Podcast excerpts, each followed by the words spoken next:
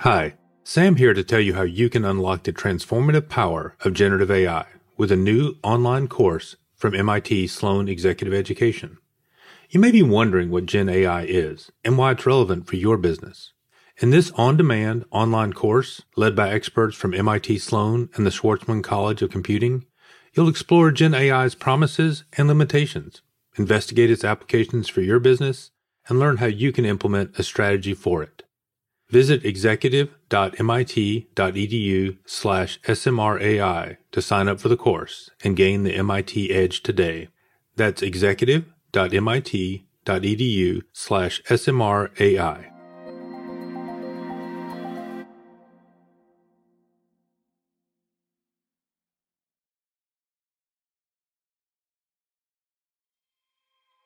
Machine learning can detect fraudulent activity, but it may also miss good behavior. Find out how one platform company manages these risks and trade offs on today's episode. I'm Naba Banerjee from Airbnb, and you're listening to Me, Myself, and AI. Welcome to Me, Myself, and AI, a podcast on artificial intelligence and business. Each episode, we introduce you to someone innovating with AI. I'm Sam Ransbotham, professor of analytics at Boston College. I'm also the AI and business strategy guest editor at MIT Sloan Management Review. And I'm Shervin Khodabandeh, senior partner with BCG and one of the leaders of our AI business. Together, MIT SMR and BCG have been researching and publishing on AI since 2017, interviewing hundreds of practitioners and surveying thousands of companies on what it takes to build and to deploy and scale AI capabilities and really transform the way organizations operate. Today, Sherv and I are speaking with Naba Banerjee, Director of Trust, Product, and Operations at Airbnb. Naba, thanks for joining us. Thank you. A pleasure to be here. I think most people know Airbnb, but maybe tell us a brief overview of the company and what you do.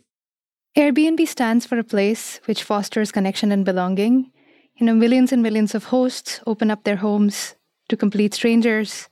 And you and I and our families you know, get to travel to an exotic destination. And instead of staying at a hotel, you actually get to truly immerse yourself in the local culture. And at times, if you're really lucky, get to stay at the house of a host and actually experience hosting as it's meant to be, thereby creating and fostering connection and belonging. And in this world that is increasingly becoming insular and you know connection is becoming a rare thing, I am so glad to be part of a company that is trying to create more connection. And what my team does, the trust and safety team in Airbnb, is along the entire customer journey, right from the time that you create an account on Airbnb, throughout the journey, at times, it is possible that something could go wrong. A fake account could get created or your account could get taken over. The listing you're trying to stay at could be a fake listing. The reviews you're looking at may not be exactly genuine. But our job is to make sure that you can focus on your magical stay. The host can focus on being that perfect host. And we try to anticipate some of these risks and we minimize the risk of those kind of issues from happening. And using technology and data to enable that magical user journey is what my team does. I think we all hear headlines where something goes wrong. I mean, how much goes wrong in the course of the gazillions of transactions that you do? That's a great question. In 2021, we had around 70 million trips that happened on Airbnb, and less than 0.1% of those trips resulted in a host or a guest reporting potentially an issue that happened in that stay. And when our team went in and investigated and actually looked at where where real harm happened or somebody had to be removed from the platform, that number is even smaller. I know that even one bad incident is probably too bad and should not be happening, but in the bigger scale of things, what you come back to realize is majority of the people are actually good. 99.9% of people are meaning to just go about their daily business, enjoy a great stay, or be a great host. But sometimes, that, that very rare occasion when that bad thing happens, we want to make sure that we reduce the risk of that. If you really look at where a person is causing harm to another person, you know, those incidents are like a fraction of a fraction of a fraction. But when we talk about safety, we are looking at a carbon monoxide gas leak It could be slip and fall. It could be property damage where glass broke and you probably had a stain on your carpet. We are also looking at those kinds of issues. What I'm hearing from what you're saying is your role is number one, a good role. You're the protector of the good and the warder offer of evil, right? I love that. You should be part of our branding team. this is a good thing, right? It's a very purposeful role. And the second part of it is you're talking about microscopically small incidents. Yeah, needle in a haystack. Right? And that those are fun problems. Tell us more about like under the hood what happens. I would say it's three parts. One is we start with the why, which is you framed it really well that we are protector of the good and trying to ward off the bad. We can never say that we stop everything bad. Like to Sam's point, you cannot do that. But how are we learning and getting better? And that's where AI and ML comes in, where how can we use the power of data and technology to learn and get better? And every year, the risks don't stay the same. The data keeps growing.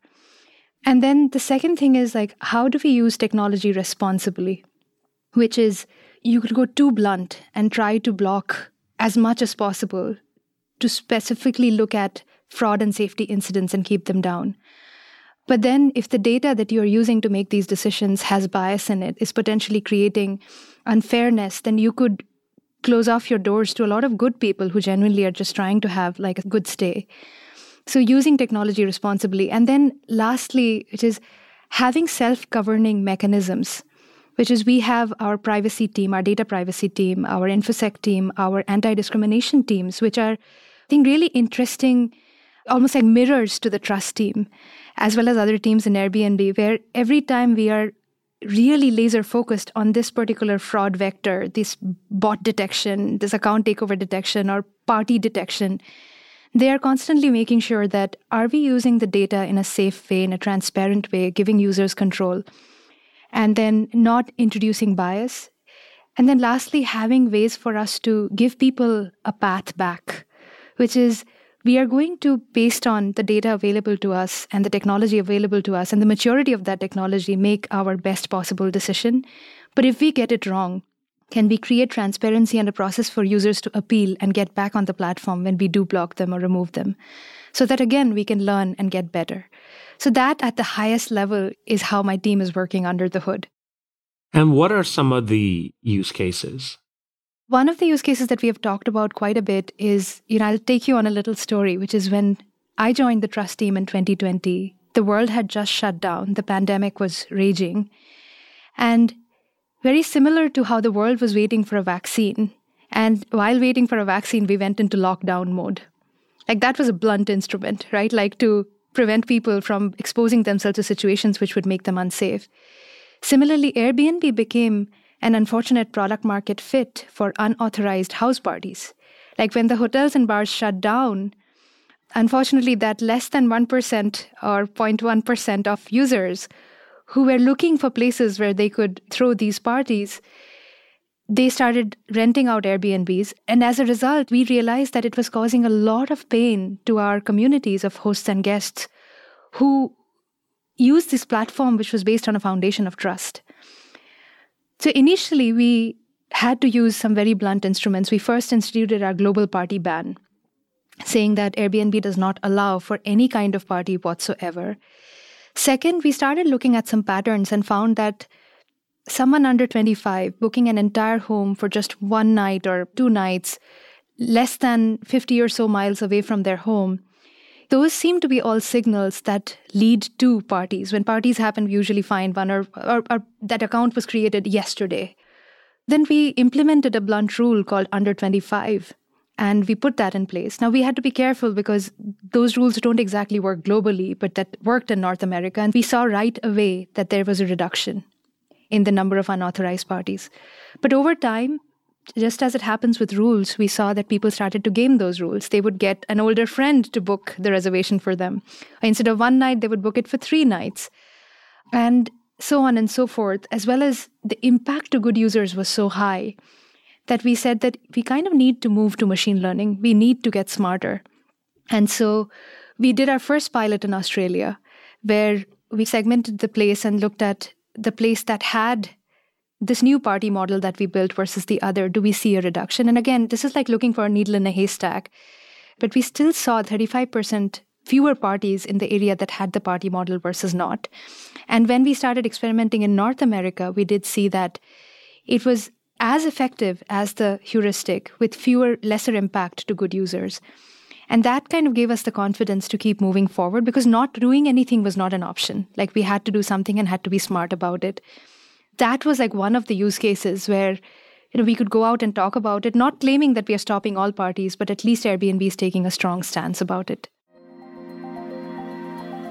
Hi, Sam here to tell you how you can unlock the transformative power of generative AI with a new online course from MIT Sloan Executive Education. You may be wondering what Gen AI is and why it's relevant for your business. In this on-demand online course led by experts from MIT Sloan and the Schwarzman College of Computing, you'll explore Gen AI's promises and limitations, investigate its applications for your business, and learn how you can implement a strategy for it. Visit executive.mit.edu slash smrai to sign up for the course and gain the MIT edge today.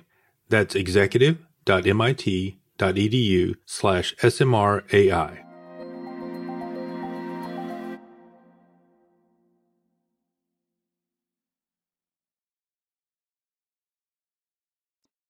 One common thread that I'm hearing in how you're describing the problem and the solution is a need for constant adaptability and ongoing learning and using the right instrument for the right job. At times it's a rule, then maybe it's unsupervised learning, then there's a human intervention. It does sound like quite multidisciplinary, including the part where the rules change or the fraudster's mode of operation changes. And you also have the issue of is it too blunt? Does it limit some unintended but good or benign behaviors. How does the human and machine collaboration or interaction work in these situations? You summarized it really well, Shervin, which is it's not a one and done thing. You build it and then you have to constantly learn and optimize from even the kind of decisions you're making as well as how the world around you is evolving. And that is an area where humans are really good at which is you know you do have to have the discipline of training your models with the latest data with the right data making trade-off decisions on what is the optimal threshold at which you're going to say okay this is risky and we are ready to use that risk at airbnb we have been constantly on this journey of how to leverage humans in the loop I have a trust operations team in addition to the product and planning teams. This operations team constitutes of full time employees as well as agents globally. And whenever we build a new model, in the beginning, we often have the model make a risk threshold based decisions that this is the top 1%, this is the next tranche, this is the next tranche. And at times, we will route that to human beings to then create labels on top of that to say, I agree with the model's decision or I don't agree with the model's decision, which then serves as training data back to the model. And then when we have more confidence in the decision making capability of the model, we would go towards auto decisioning. This party model, you, to your point, right now is completely auto decisioned. But what ends up happening is when we get an appeal back from a user saying, I was incorrectly blocked, you know, that then serves as data that's coming by the customer telling us. And then an agent looks at that appeal and says that actually, yes, this decision was incorrect. And if the agent made a correct decision, that customer appealed correctly and no incident happened, you know, we know that that was a false positive. But let's say the agent approved and then that customer went on to throw a party, that was a false negative. We are learning from that continuously, but we do it iteratively. First, we try to have the model direct to a human. And again, there's no guarantee that the human is better at decision making than the model, but we constantly measure the performance. Then we go towards higher auto decisioning, lesser human decisioning. And sometimes we will also have, let's say the party model makes decisions, people go about their merry way, have the reservation.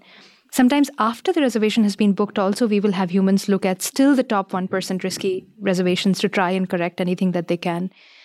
So it is you know, trying to balance that out as to when are humans the right people to make the decision, when should the machine make the decision. it's been a not easy, non-linear journey that we have been on. You mentioned yeah, at first you're maybe reviewing more cases and then learning from those cases. But at the same time, you have people, I mean, these 70 million transactions are happening constantly. And for example, when you gave the illustration of the hotel egregious shutdown at the beginning of the pandemic, I mean, that's time where it's happening to individual hosts and customers. How do you balance that trade off of needing to get something in place quickly at the same time needing to go through a process? That probably is the hardest thing and the hardest thing in my entire career, I would say, that I have dealt with. Like before this, I was managing all of product for samsclub.com, which is part of Walmart. And I thought my job was hard then. And you know, while we were serving customers, helping them check out, it still felt like we were on a growth path and we could choose how fast we grow or how slow we grow. And I always had teams that were looking at people who were trying to check out, couldn't, and serve them while we were building longer term architecture. But like people's lives were not at stake. Like people's money, you know, fraudsters using stolen credit cards and swindling the company of millions of dollars. There is a team at Airbnb that is trying to protect the good and ward off the bad. What we do is that we have to get really good at prioritization, which is also very hard to do in the world of trust and safety. And in many ways, the choices are what Sam, you said in the beginning. I mean, these kinds of economies are not risk free, they cannot be risk free. And the good collectively outweighs the evil. So then it becomes all about prioritization. But I have to say, we've talked to many people in analogous roles that you have in other organizations. You mentioned Sam's Club, others, where they're using technology, digital, AI, ML to drive a variety of use cases. I think yours stands out in the sense that it is a continuous balancing act and the stakes are high. And then you have this sort of thread of purpose and the humility of saying, well, we believe that we'll make mistakes and the system cannot be mistake free. Yeah. But over time, things are getting better. Which brings me to my next question. How do you measure this, like your effectiveness? Is it in terms of number of incidents and some severity and frequency of bad things happening? I'm glad you asked this question because I was naturally going to go towards this, which is at the highest level, the metrics that we measure ourselves on are number of fraud incidents per million trips, number of safety incidents per million trips, as well as good user impact. You know, that's the balancing metric to see how many good listings did we block, how many good hosts and good guests did we prevent from moving forward to truly understand our false positives and false negatives. But at the end of the day, it's good trips that we are looking at across the board. We are also looking at you know dollars in terms of like fraud loss in dollars that is potentially happening. We are looking at customer support tickets that are coming in user nps resulting from anyone who encounters a friction that is thrown by our teams so at a basic level we are looking at these metrics but one of the challenges that for the first time again in my career i've run into not so much in the fraud world where we can a b test we are constantly iterating our models you are probably also when you do that preventing quite benign behaviors and intentions as well. But as you said, there is a point where the human judgment needs to trump and say that this is something where even the risk to one person might be too high. And yes, I mean, we always talk about exploration and exploitation when it comes to machine learning and sort of ongoing feedback loops. But there's a cost to learning always, right? But when I send you a marketing message you may not like, the cost of learning is very minimal. So I will send you many of them and I'll do all kinds of ABX testing. But when I do that kind of A B testing to groups or populations where the stakes are higher, then you might as well make that human judgment call of not doing it and relying on retrospective data. And I Yeah. think you elucidated that point quite well for us. Yeah. And, and one question that we ask ourselves is what makes a human being trust another human being? What makes a human being trust Airbnb? And we are realizing that we can run all kinds of models in the background, and you wouldn't even know whether you were in the risk threshold 1% or 2% or uh, marked as a good user.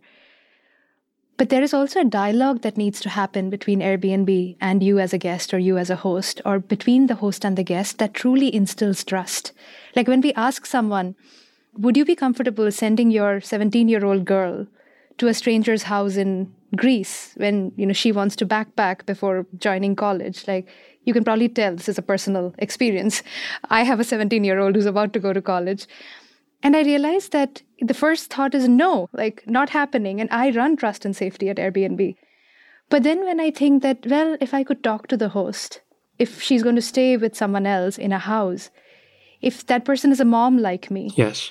and we as Airbnb could say that we are running all these models in the background. Don't worry, your daughter is safe. I don't think that's going to fly.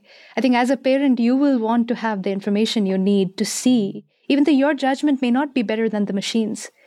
So we are also working on what is it that we need to say, that we need to do. And sometimes when we say things like Airbnb is not going to allow, you know, one night stays that are booked at the last minute within the same neighborhood, I think it makes a lot of parents feel better too that, okay, at least this option is gone. You know, they will probably figure something else out. And that message cannot be convoluted. That message has to be simple. That message has to be clearly understood.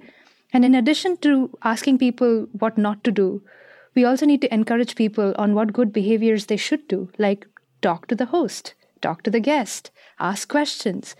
We have launched a program for solo female travelers because we were starting to see a slightly higher rate of maybe personal safety incidents in private rooms with solo female travelers that we started encouraging like find out is there going to be a lock in your room? Is that lock going to be working? Will you have access to the bathroom just by yourself? Which spaces are shared which are not?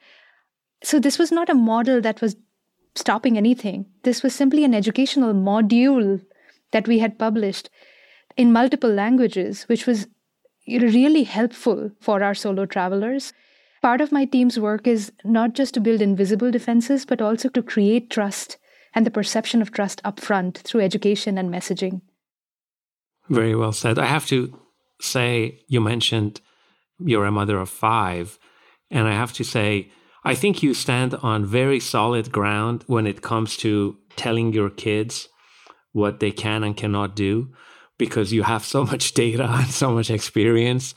And versus me, when I say something and they're like, well, how, how would you know? And you could say, well, trust me, I do 70 million transactions a year and I know what's going on. and growing yes Yep. i'm happy to talk to your kids by the way anytime Yes, that would be great. I'll take you up on that. One thing about your measurements that I thought was interesting, maybe come back a little bit to that. You mentioned some positive metrics too. So I think it's a little tempting, and I think even in this conversation we've done that, is that we titrate towards the negative.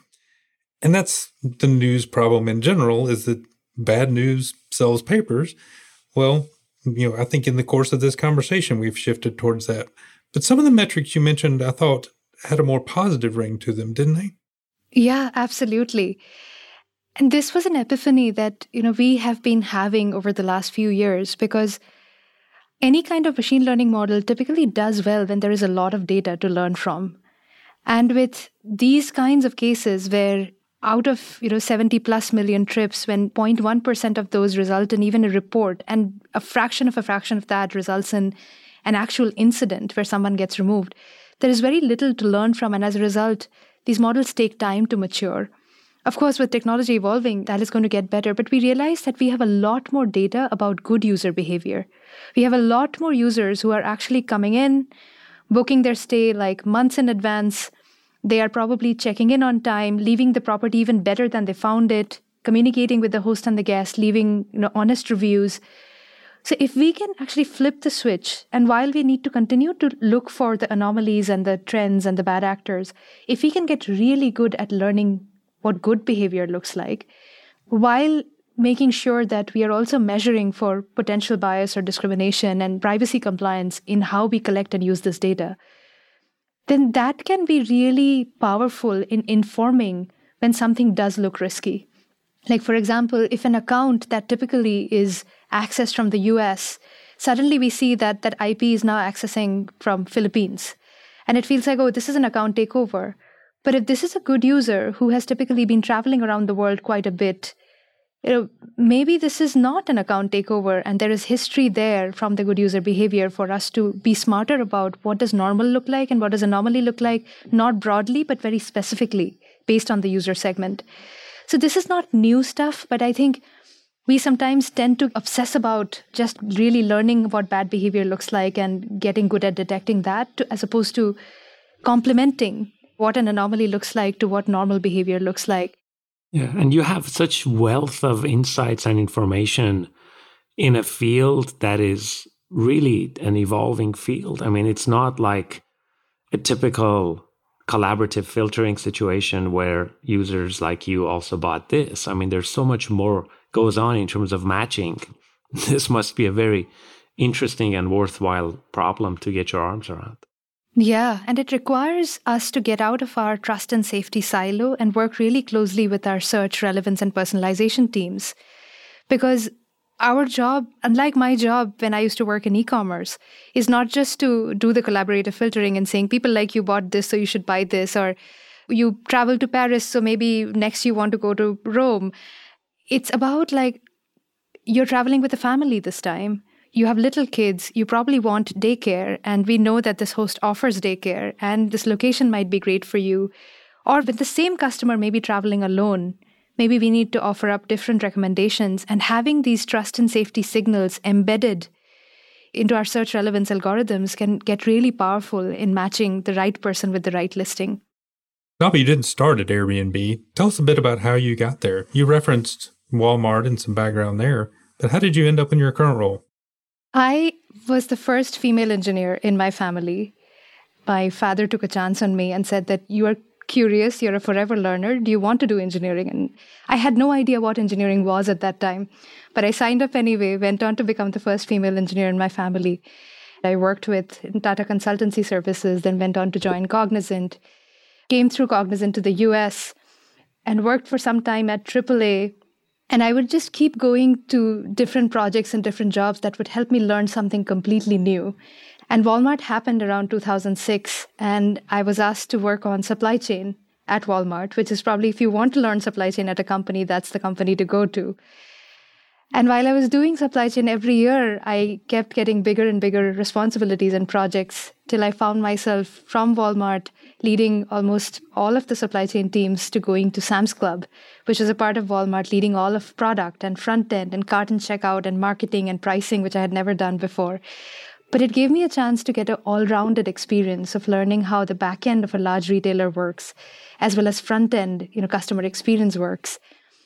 And right after Sam's Club, I was asked to lead search. Right around that time, I was starting to get really interested in a world that runs on machine learning and AI. And search was a great like landing ground for me. I did a course from MIT, interestingly, to learn about application of AI in ML. And that gave me the courage to take on the search job. And from there, Airbnb happened after 13 years almost at Walmart, where I was so curious about the travel industry and this marketplace that was so different from anything I had done in Walmart.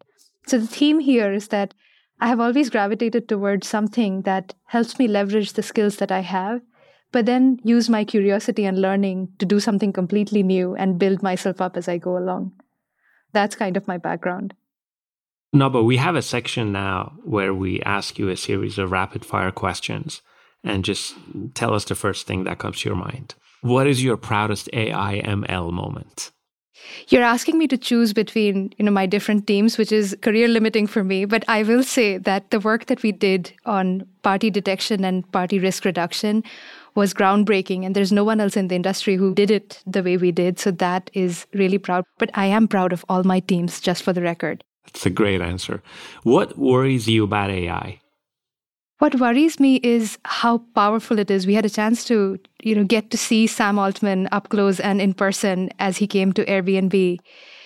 And just how fast this technology is improving and how much capability it has, I worry about it falling in the wrong hands. I worry that while my team has this technology, the fraudsters have this technology too. And so I worry about if, if today we are worried about fake IDs and fake spam messages being sent to our hosts and guests, like how much more advanced this technology is going to get and how much more difficult it is going to get for us to detect the good from the bad. And I think it'll be AI to the rescue as well in detecting fake AI. Your favorite activity that involves no technology? Painting with watercolors. Like, I love painting nature. And so, paper, water, colors, and just peace and tranquility no technology is my favorite thing to do. And of course, hugging my kids and spending time with them, just listening to their day, trying to make them not be on their cell phones while they talk to me. But yes, very those well two. said. The first career you wanted, what did you want to be when you grew up? I wanted to be a teacher. I come from a family of teachers, and I feel so much joy when I'm seeing someone's eye light up with the gift of knowledge. Like I am a forever learner every job that I take has been like completely different from my previous job is because I love to learn. And so, yeah, that's what I wanted to be. And you probably do a fair amount of teaching in your current role anyway. I do a lot of mentoring. No, you've taught us quite a lot. Thank you. Thank you. I do do a lot of mentoring because I feel like if someone else can see me do what I do, that'll make them feel that they can do it too. So if I can just do that, you know, that's my life's mission accomplished. What's your greatest wish for AI in the future? My greatest wish for the world actually is to not be so afraid, to give it a chance. Because I think sometimes our fear of the bad holds us from embracing the good. There is so much you know, wasted effort that goes into activities, you know, that should be automated through AI. Like so many patients who are not getting treatment, you know, so many companies that probably need help and need so much funding to stand up basic things that can be done by AI. So many countries probably who are underdeveloped can get so much advantage. I know that when it falls into the wrong hands, it can be used for bad, but the world has more good people than bad people. And I believe in the power of us using AI for good, using our collective goodness.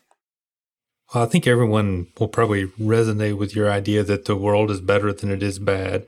We do tend to hear most of the negative stories, but it's it's refreshing to hear how one how much attention you're paying to trying to prevent those, but also to hear something about the good stories too that your platform enables. Thank you for taking the time to talk with us today. We've enjoyed it. Thank you, Sam. Thank you, Shervin. My pleasure. Thanks for listening. Next time, we're joined by Zan Gilani, Principal Product Manager at Duolingo. Please join us. Thanks for listening to Me, Myself, and AI. We believe, like you, that the conversation about AI implementation doesn't start and stop with this podcast. That's why we've created a group on LinkedIn specifically for listeners like you. It's called AI for Leaders. And if you join us, you can chat with show creators and hosts, ask your own questions, share your insights, and gain access to valuable resources about AI implementation from MIT SMR and BCG.